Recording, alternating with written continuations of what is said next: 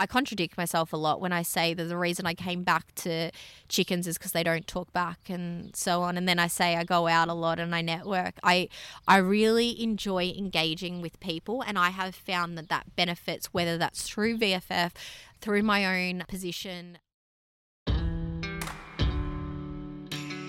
Well, g'day. Welcome back to another episode of the Humans of Agriculture podcast. I'm your host, Ollie Le Lievre.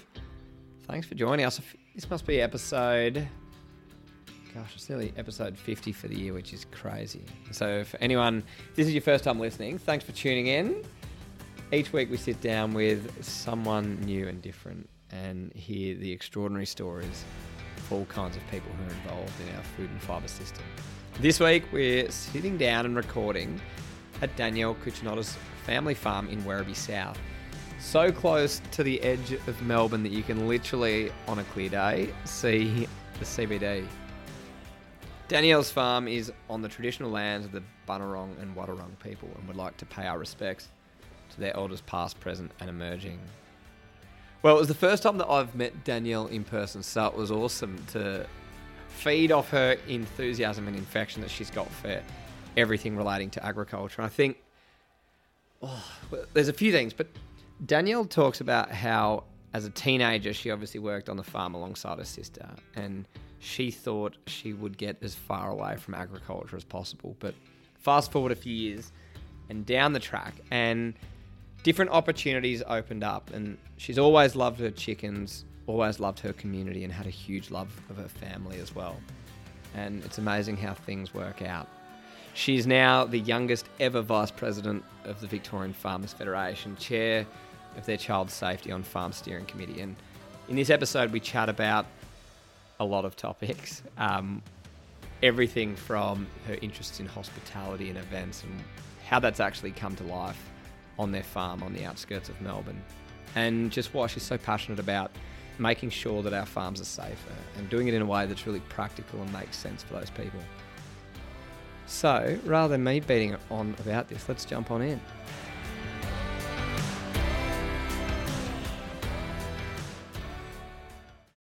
Danielle Cucinotta, you're a third generation egg farmer, vice president of the Victorian Farmers Federation. and I think probably importantly a mum as well. Yeah.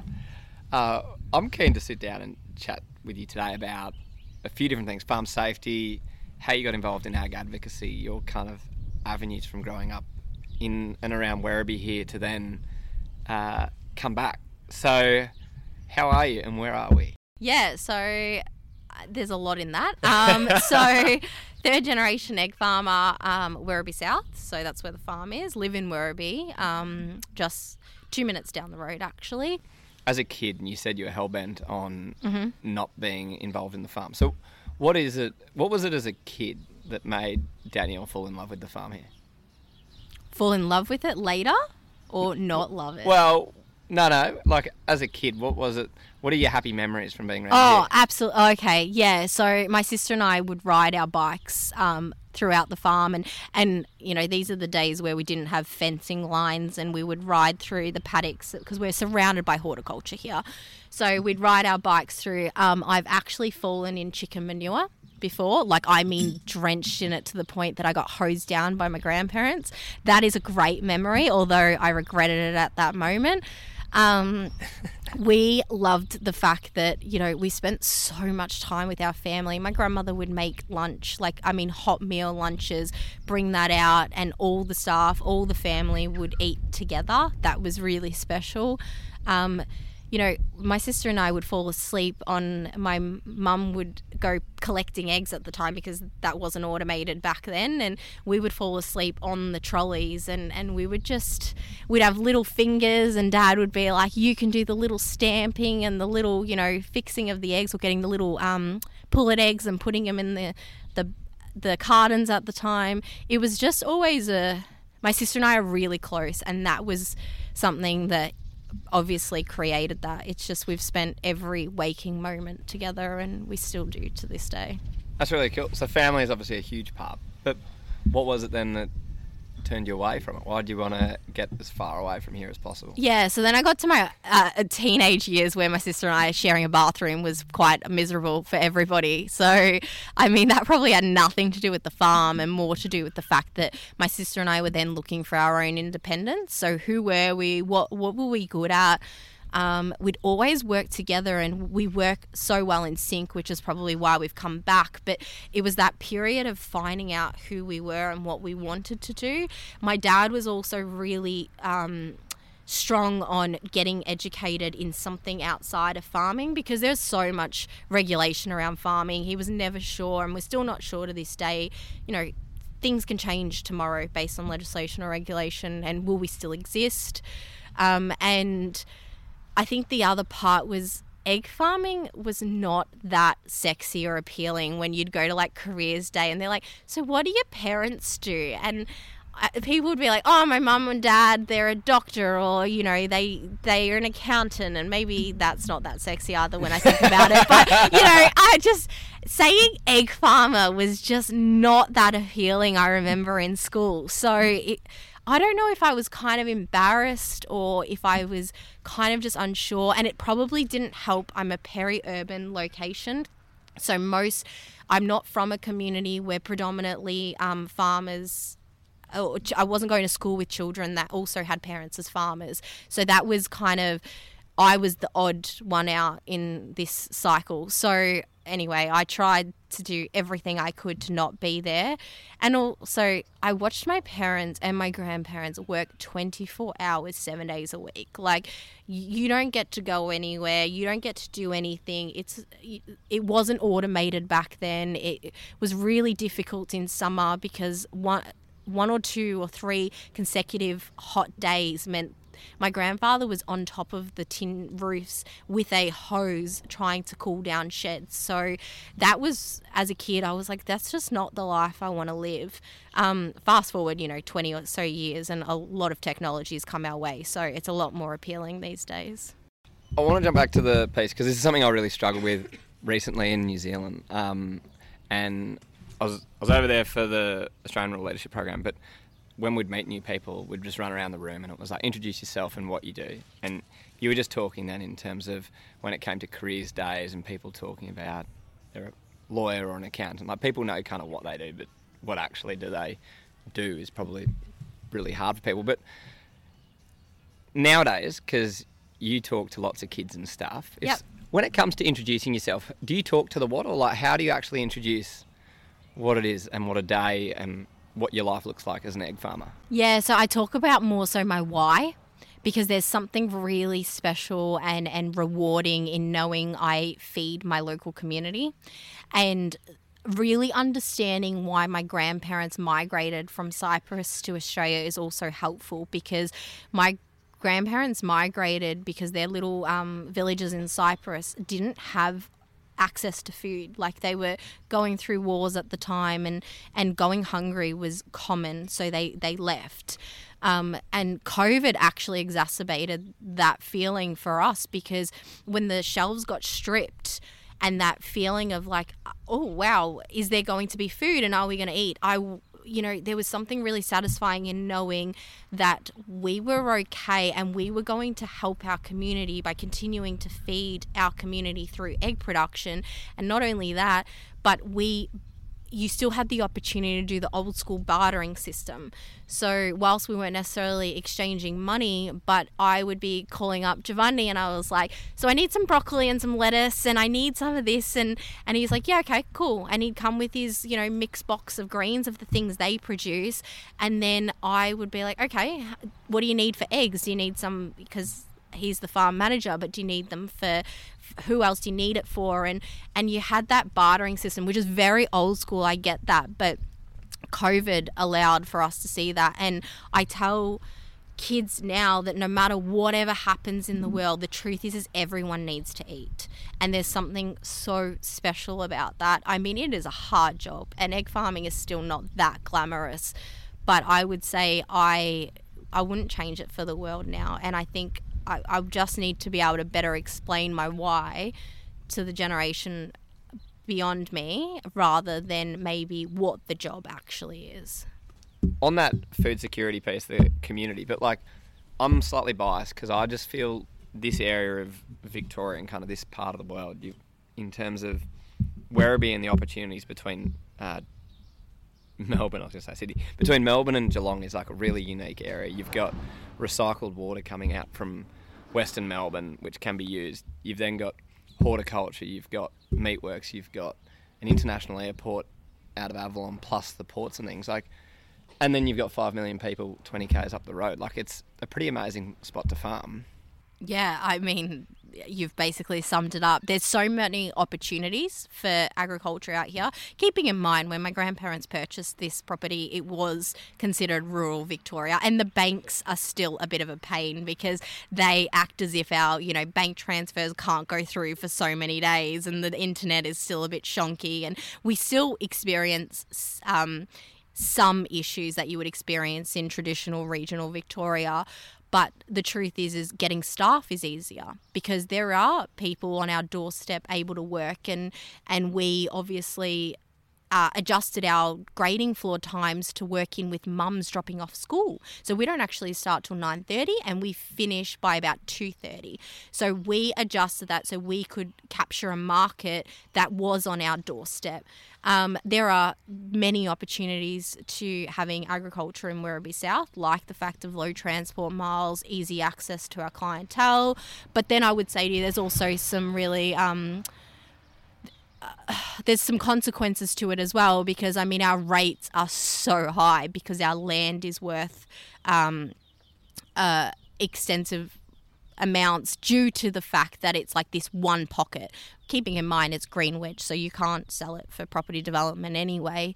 Um, and it's also probably why a lot of the family farms around here are continuing because we have the ability to expand, but not necessarily by living on the farm, but because you know, like I said, two minutes down the road, I live with my husband and my child. So we don't need to live on the farm. And it also gives me opportunity, like daycare access is so easy for me um, whereas traditionally in regional Victoria, it's just not.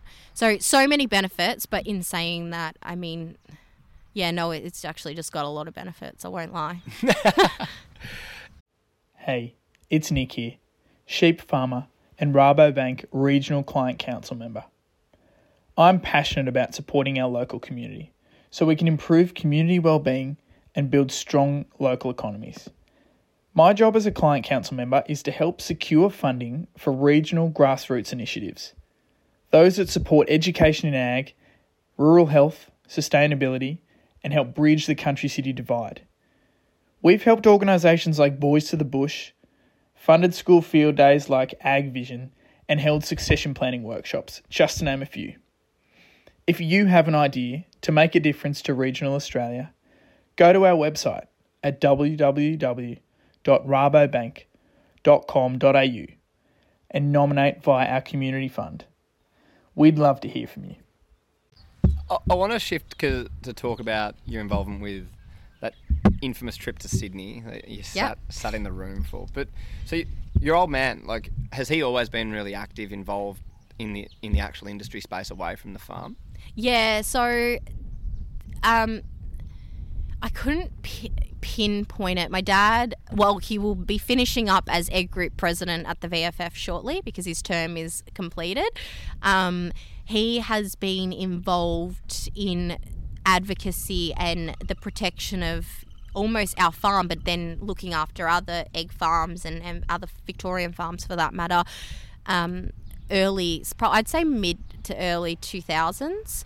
Um, my dad and my uncle they so they're the two sons obviously my grandparents and they kind of they play to their strengths. So my uncle's really well um, suited for operations and that kind of stuff on our farm. Whereas my dad really focused on how do we protect our farm and how do we build on our business because eventually, with his two daughters, he was like, I need to be able to find other streams of income because we'll now we'll have two other bodies to feed and we want to include our community. So he then used his skill set to be networking and, and find buyers of our eggs because back in those days we were only selling so many to our local community. Um, and then he saw an opportunity in advocacy and he he he went for that and he wanted to better protect his farming rights. And then he just, the only reason I got invited to Sydney is I genuinely believe is because I was his daughter.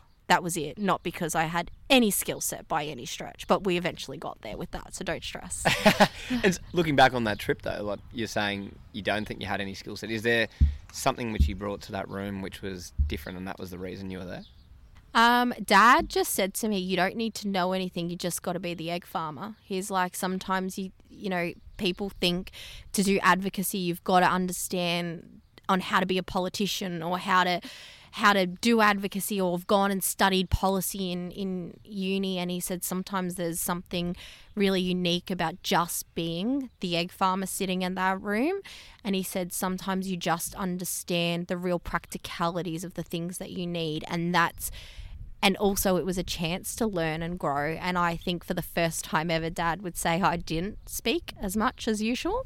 And um, i had the opportunity to meet young people in the industry who i am really good friends with now and even to the point jess in south australia who is just this phenomenal powerhouse of knowledge we, we had a couple issues with our shell quality at one point on the farm and i was like oh i'm just gonna call Jess from South Australia and FaceTime her. And she was like, Yeah, if you just do a little this, this, and this and change this. And sure enough, we had a problem solved instantly just through the connections and network that I had from originally Sydney trip. For you to come back into the business, I find it really interesting that you said, like, you because of COVID, and we are jumping around a little bit, but because of COVID, your dad was actually, oh, we've let so many people off, it's not right to bring you in. Yeah. How did that actually sit with you? Like, in terms of, yeah, like it would have made things difficult for you as well, wouldn't it? Yeah, so I guess I was so fortunate my husband was still working. So we were already on one income due to maternity leave. Um, my husband was still working with no problems. He was still considered, uh, I can't remember what they called it at the time, but still considered Essential. essential. Thank you. That's, yep, that one for him. and um, I. And dad didn't say you couldn't. He just said this is the consequence if you do come back. And he also said, you know, you'll never get this opportunity again to spend so much time with Ariana. Now, in saying that, it just meant I didn't have a paid job to come back to. I was coming every day on the farm with my daughter, and she got to experience things that almost felt like the days Renee and I, my sister and I had, and it was empty. There was no one around. It was she was playing on the farm. She had the opportunity. There weren't really trucks and things coming through unless absolutely necessary. Coming forward, so through that time, you st- then you decided you'd throw your hat in the ring for the VFF, youngest vice president that they've ever had. Mm. Walking into the boardroom, like, I think agriculture, full stop. Like, well, actually, no, just any boardroom or anything like that can be an intimidating environment. What was it like campaigning? Because you've got to get the support of the members to actually get your seat at the table and then be elected in. What Yeah. was that like as a 20, 28 year old? Yeah, so uh, my campaign manager would absolutely have been my father. Um, he was, he's probably the reason I am sitting there today because the truth was is I didn't have a network of people. Um, I had a couple farmers who called up and said we'd seen some of the stuff you did, and that was that was the only reason I got asked. And I got asked, I think, also because of how much work my father had done previously. So he was absolutely the campaign manager. He was the one making the phone calls, and I was like, there is no way I'm gonna win. I don't know a soul in in Victorian farmer land. I just I know my 24 egg farmers. I don't and I don't, don't even know if they're going to vote for me. I mean, what, why would they? Um, and then dad made a few phone calls, and I think people respected my father, and that's where some votes come from. And I obviously did my videos, and I I did the um, the forums to tell people what I believed in. But in saying that, I was completely ignorant. Like, I had no idea. I clearly didn't read the PD because I didn't know I had to sit on the board. I just genuinely thought I was going to do advocacy. Like, I thought I was going to talk about the practicalities of farming and the experiences we have and do that advocacy policy piece but not sit on the board. So when I won number one, I was shocked. And then when I walked into a boardroom, I thought, no, just no, this is not for me. Like this is I what do I know about governance and the way that this is going to run and the strategy of the VFF? I mean, I don't even have a history with the VFF. And then I got some wonderful words of advice because um, I got told to call some ex presidents, vice presidents, board members because they were like, You're there now. And my mum was like, You are no quitter, so you better get your shit together. And um, I was like, Okay. So I called up um, some ex high profile VFF people, and some of the best words of advice were one, it's a marathon, it's, it's not a sprint, it's a marathon. Um, spend your time communicating, engaging, getting to know people, and I mean genuinely getting to know them and their problems, and also like you get your connect like spend it really connecting with people around the board. And i have to say the board was so supportive. Like i had people calling. Tim kingma was probably one of the first and i mean it probably helped. We came both from intensive sectors because he said to me you know, we're here for you. Like, what do you need? Because we all want the same thing. We want Victorian advocacy for farmers to be in the right direction. We want to look after each other. We want the VFF to continue and be sustainable. And Tim was probably the first one who ever reached out, and again, because of my father, and said, We will walk you through this. But in saying that, I had support across the whole board and from internally. And yeah, we just made it work. But I mean, I should have read the PD. That's that's probably what I would say. Besides the learning of reading the PD when you apply for a job, uh, what have you learned and from being in the role now for a couple of years? Like, what have you really gained from it? But like, why is it so important to throw yourself in that deep end?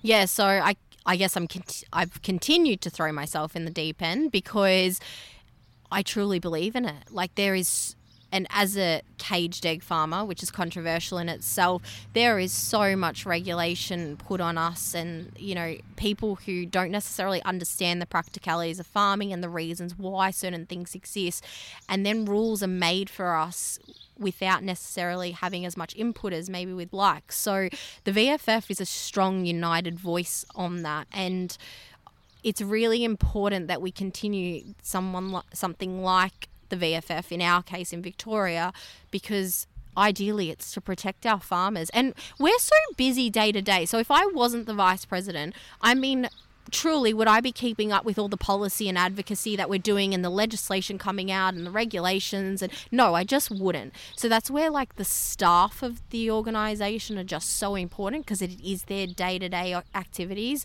And us as farmers, it's important for us to sit there because it allows us to give those real practical pieces of advice. Us, we're setting the policy, and then it allows our presidents, vice presidents, the commodity presidents to really act on our behalf, but do it in a way that's best for Victorian agriculture overall. So I wouldn't.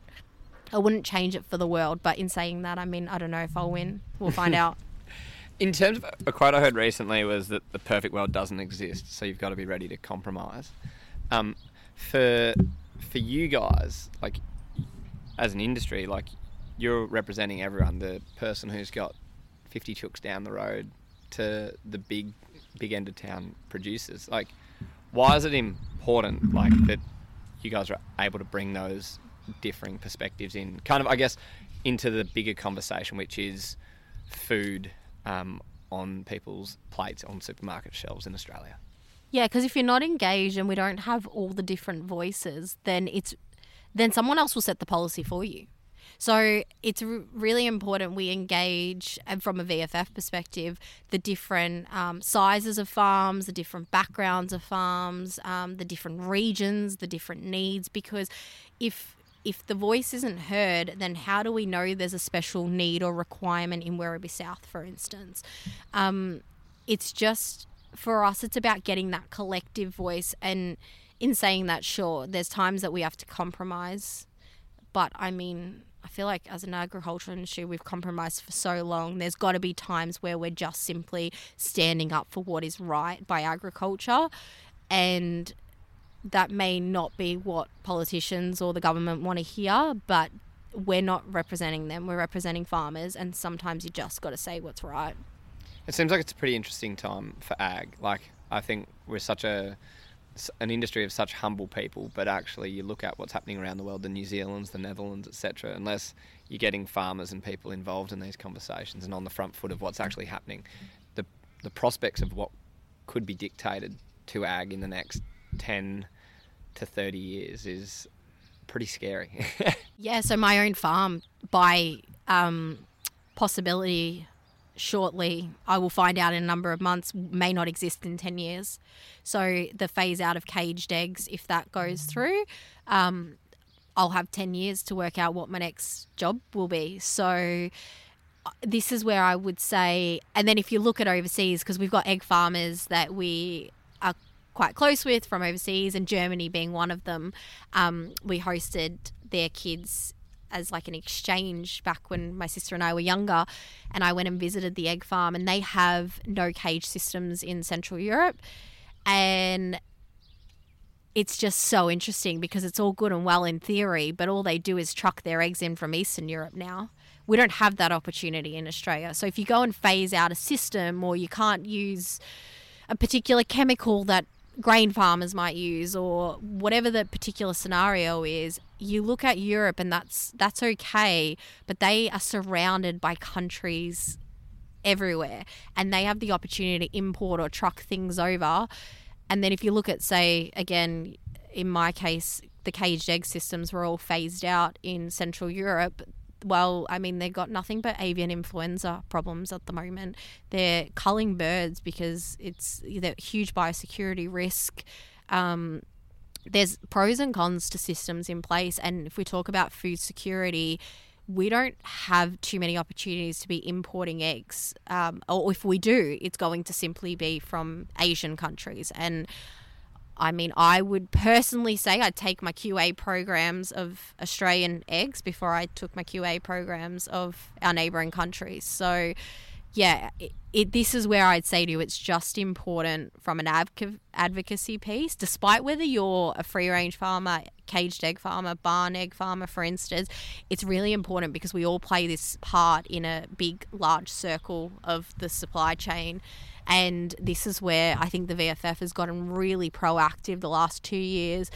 I've got the dairy farmer who's also fighting for caged eggs because not because they have caged eggs on their farm, because they know it sets precedence for the next bit of regulation and the part after that. So while we might be talking sow stalls, caged eggs today, you might be talking bobby calves in two years' time. So this is where advocacy as a united front is really important. And so, why does intensive ag exist? Because you simply have to feed a community of people, and it has to be affordable. Like there, it's all good and well to talk about these things from a when you're in a luxurious position, but if you take COVID, like the the first days of COVID, when things got stripped off the shelf, I'm telling you now, every phone call we had, not a single person cared if it was a caged egg, a free range egg, a barn egg, a whatever, pasture raised organic, you know all the wonderful marketing things in the world, as long as they had access to safe, affordable proteins in wherever they were buying it from, they weren't fazed what kind of egg it was. It's only because as a community we have the luxury to decide. What we also want to be really mindful of is we don't take that away from people who don't have the luxury to decide. And my local community, um, Wyndham, is a low socioeconomic area. So we sell a lot of caged eggs because we're talking about maybe one income we're talking about, you know, the cost of living is dramatically rising, mortgages, so on and so forth. So if a mum and her two kids come into our place and they can buy a tray of eggs for a couple dollars more than they can buy one dozen of free range eggs, she, as the mother, will generally still choose that affordable protein. And one thing we make sure as our own farm is we give assurances, we do our QA programs, we talk to our consumers, and we make sure they understand we are still looking after our animals. Yes, cages can sometimes feel confronting, and they're also nothing like the videos, um, but they trust us as the farmers, and that's pretty special. And I like the fact that, you know, you're not breaking the bank every time you go buy an egg. Eggs are still affordable for most people, despite what system you use. And that's where we just have to be careful because it's really easy to make a decision when you're on 200k and above. But my local community are not on 200k and above. You might be a combined income of 70 or 80,000 in my local community. So price matters out here. Mm. I think for me, like I've I've definitely had my eyes open. We've been doing some stuff uh, around like the chicken meat industry and Yep. and looking at intensive ag, and I kind of just had this like I walked into the chicken shed and initially was like, holy shit, like there is a lot of chickens in here. Um, But then I think yeah, it starts to create that conversation, which is one that we don't actually have, which is around this food insecurity, people actually not getting enough food here in Australia. Like you've got north of a million people every month who Foodbank is supporting with their work. Um, it's crazy, but it's part of, I guess, the world of food that we don't actually really talk about. We can talk to the premium side and creating high quality goods, but also too, you need to provide food for the lowest kind of levels as well, don't you? Yeah, and I mean, I sit on the, which is kind of interesting through the VFF. I sit on the Food Relief Task Force in Victoria with your big food banks, OzHarvest, um, VicHealth, and and that really opened my eyes because food bank statistics came out. Thirty three percent of Victorians go to bed with food insecurity. That's 33% of our state. Like that is insane amount of numbers. And I mean, sure it was exacerbated through COVID and it's been exacerbated through cost of living, but this is where intensive agriculture despite the production itself is necessary because one it's intensive because it's organized. It, it's automated. It's highly technologically based. Sure it's not for everyone and i will not say to you every single person has to engage in buying intensive agriculture. But in saying that you have options. You can go and buy your really slow uh, grass fed and so on and so forth, all the marketing things, whatever it is that you want. But it's just this notion of we take that away from people who don't have choice that just simply doesn't sit right with me. And I think that's where I'd say.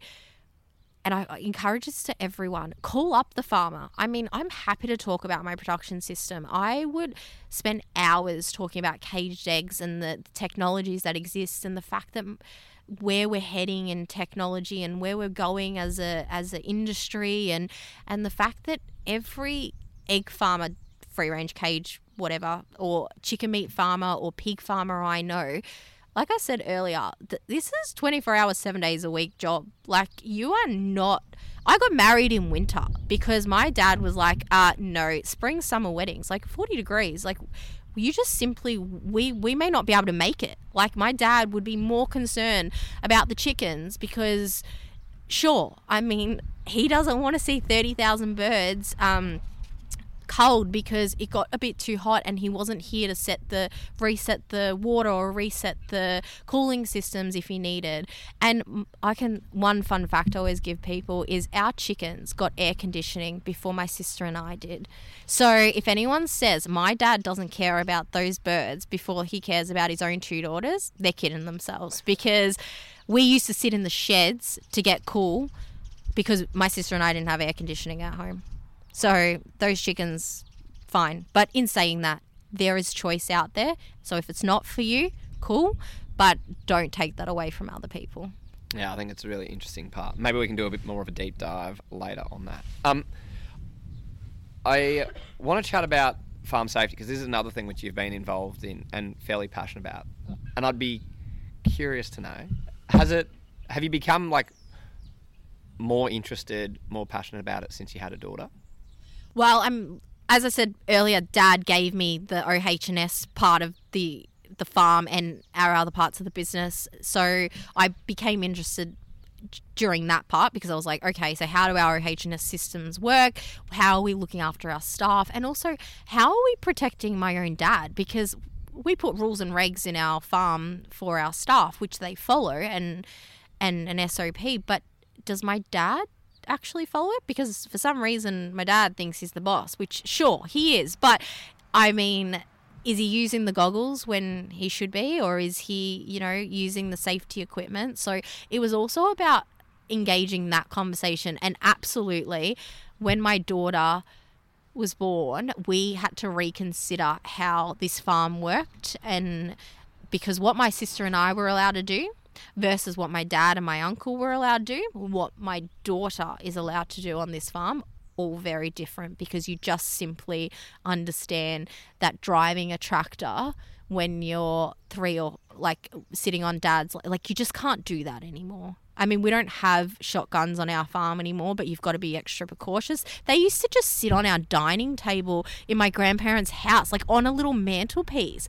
Like, as a kid, I didn't think twice about it, but genuinely, that's what happened. There'd be no way in my mother would kill someone now, like as in my sister or I for leaving, even the fact that my daughter might not have her high vis on. So it, just simply there's been cultural change, and then it became extra important when my own daughter was going to be walking around our farm, engaging in going into the sheds, knowing where the packing machines are, and yeah, and it's not just my child that's important, it's all the children.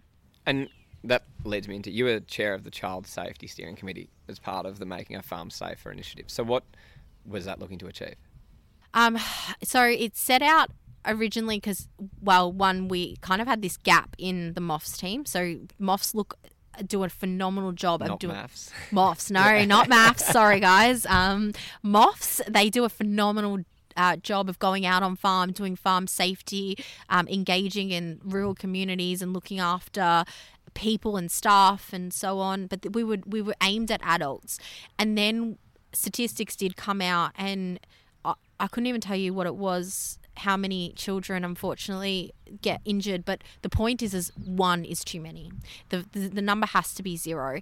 And when I did become vice president, there was the incident on Christmas or Boxing Day, I can't remember, where the child was injured from being on a quad bike. And I remember thinking, like, these are the things that just have to be prevented. And we're in a position of influence at the VFF. So, how do we use a position of influence to to get positive results and just naturally i mean having a child i obviously wanted to chair that and emma um, our president kindly was like, "Yep, okay, if you would like that, that that's a role and responsibility you can have." And we got a steering committee full of grandparents and parents, which is great. Like it's been so much fun and talk, talking about like hard truths of what happens on farm and really understanding because like I said my daughter doesn't live on our farm, but there, you know, Catherine who is a potato farmer. Her three little ones do live on the farm, and that's their backyard. So, how do we, as an industry, uh, set better rules and boundaries for that. And then what how do we do it? So then the steering committee looked at a guidebook. We looked at how do we engage with our farmers so podcasts and how do we do a um, how do we get the conversation going is basically what it was. And cultural change is time. It's not here's a guidebook and you're just going to change all the rules on your farm tomorrow. It's about starting a conversation. It's about having influential people in the industry advocate on behalf of child safety and then also getting kids involved because that's really important when a kid turns around to their parent and says oh mum dad i'm not really meant to be doing that that that's where parents like, okay, like, uh, yep, all right, cool. You're not meant to be driving that tractor at 13, even though sometimes we're just in this space. so I would just say, you know, there, there are guidebooks, there are podcasts, there's um, engagement pieces. Like we have just been working around the clock, and it's just such an important issue. And I think, like, on that, in terms of you can set the rules, you can set the regulation around it, but it has to be like as you said a cultural shift in terms of like Alex Thomas does it in her work of plant a seed for safety. It's actually about just getting for her work. It's getting people home alive at the end of the day. Like this is actually just keeping your kids alive in your place of work. And I think like this, well, not even scary, but the the reality of it now is the legislation that's been introduced, whether it's a worker, whether it's your child, whether it's someone else's kid. Um, the implications if something actually happens on your farm, it's huge fines, huge jail time. Like it's it's and not to be sneezed at now. And I don't even think it's the it's the penalties because the penalties is one thing, but if you if you lose a child, you will live with that forever. And I don't think it matters how much the penalty actually is. I mm. think the the biggest penalty will be losing a child or injuring them and the guilt that comes with that. And that's for me as the mum. It's like I don't want to see my daughter hurt because because for a moment I wasn't I was a bit blasé about some of the rules on our farm. And the other thing that was really important for us as a steering committee was engaging with with the other side of the coin. So we talk about how we look after safety on farm and, and what what do we do on farm and how do we do it with our grandparents and our parents. But what we did was um, Dr. Warwick Teague, who is the head of trauma and burns unit, I believe, at the Royal Children's Hospital. What a phenomenal insight to understanding that when children if they are injured, what happens to them and him telling his side of the story. So once they airlifted in and they dropped down on the Royal Children's Hospital, the experience for him and his team was just eye opening. And he was a massive advocate and still is for that change because, I mean, we said one of our goals in the steering committee was to put Dr. Warwick Teague out of a job because he would be pretty happy with that. So if he's not having any children airlifted into farm from farm, sorry, and brought into the Royal Children's Hospital, he said he'd be a pretty happy man because he would go and find something else to do. But until that day, unfortunately, he's got a lot of work to do. And he said he said it's not only just the child that they are, you know, concerned about. He's like, it's the mum or the dad that gets airlifted in with them. It's the other children sitting in that um, helicopter. It's, it's this entire psychological concern that comes with that. So for us, like we said, it's a, it, we have an influence, we have a position of power, if you will, in an, in an agricultural advocacy perspective, and we need to it was just absolutely imperative that we use that for all the right reasons. And so, if you had a wand and you could make one change which is going to have an impact, what would it be? That we can have these conversations at the very least, like that that parents and children are discussing things that are appropriate and not appropriate on their particular farm. Mm, and I don't think there's that you don't need a wand for that. no, I mean, I, I, my big wand moment will put Dr. Warwick Teague out of a job, yeah. but um, that, but I'll start a little bit smaller than that, and that will eventuate to my big magic moment. I've got two more questions I want to ask you. One, uh, like they well, they both come from previous people on the podcast. Kind of. One's mine, one's from a previous person. But what do you do outside your day job that benefits you in your career? Oh, great question. Was that your question or someone nah, else? that's someone else's. But oh, I a, asked it. okay, that's a great question. Um, outside of my day job. Yeah, that benefits you in your career. My career as VFF or my career as eggs? Well, you can define it as you like. I network a lot like as in whether that's through industry or not through industry um, so I contradict myself a lot when I say that the reason I came back to chickens is because they don't talk back and so on. And then I say I go out a lot and I network. I I really enjoy engaging with people, and I have found that that benefits whether that's through VFF, through my own um, position. I join lots of committees and task force, and and being on you know say the food relief task force like I don't know how agricultural advocacy based that is, but when the opportunity came, I was like, yeah, absolutely, I'll do that. And that's probably something I've always done. When an opportunity arises, I always say yes. And that's how my crazy little journey has ended to these positions. and it's really only just getting started, too. Yeah, oh God, yeah. God only knows in 10 years. One final question. You get the chance to go and talk to year 10 students about a career in agriculture what would you say to them? Oh, I do get to do this all the time. Oh, you better yeah. be a good answer then. One, let the world say no to you, not you say no to the world. So that comes back to my opportunity based stuff. Um, I, I say yes to the opportunities. Two, fake it till you make it. I didn't have a goddamn clue what I was doing on that board when I got there. Um, but you sit there, and if you're willing to learn and you're willing to grow, and you don't have any set precedents on the way you're going to do things, then you will make it. And it's okay to have imposter syndrome. Even the most powerful, influential people have imposter syndrome still. So we walk into a networking event with people all the time and those senators and politicians sometimes they have no idea what's going on as well. So sometimes that's okay. Perfect. Well, Danielle, thank you so much for sitting down and having a chat with us. Thank you. It was been a pleasure. Thanks for listening to another episode of the Humans of Agriculture podcast. I, I just love every week sitting down with people from all walks of life and just hearing their stories and kind of weaving the way through from their early years and early involvement in Danielle's case, wanting to get away from agriculture, but then ultimately coming back in and not just being involved at a community or and a farm level, but actually involved at the state level as well. And just remarkable what she's doing and going on to do. And I think a huge part which has stuck out for me was just that importance of backing yourself, but surrounding yourself with the people and being willing to ask the questions um, of those around you.